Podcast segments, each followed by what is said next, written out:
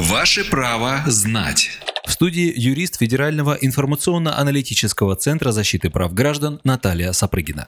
Наталья, как оплачивается время исполнения обязанностей присяжного заседателя? Исходя из статьи 165 Трудового кодекса, работодатель обязан освободить сотрудника от работы в случае, если он должен исполнять обязанности присяжного заседателя в рабочее время, при этом сохранить за ним должность. Однако оплачивать это время работодатель не должен. Но стоит отметить, в период осуществления правосудия на присяжного заседателя распространяются не только гарантии независимости и неприкосновенности судей, но и гарантированная оплата труда и средств федерального бюджета. За время исполнения таких обязанностей суд выплачивает присяжному заседателю компенсационное вознаграждение в размере 1 второй части должностного оклада судьи, пропорциональное числу дней участия в судебных процессах, но не менее его среднего заработка по месту работы за тот же период. Кроме того, при необходимости суд также возмещает присяжному заседателю командировочные транспортные расходы на проезд к месту нахождения суда и обратно.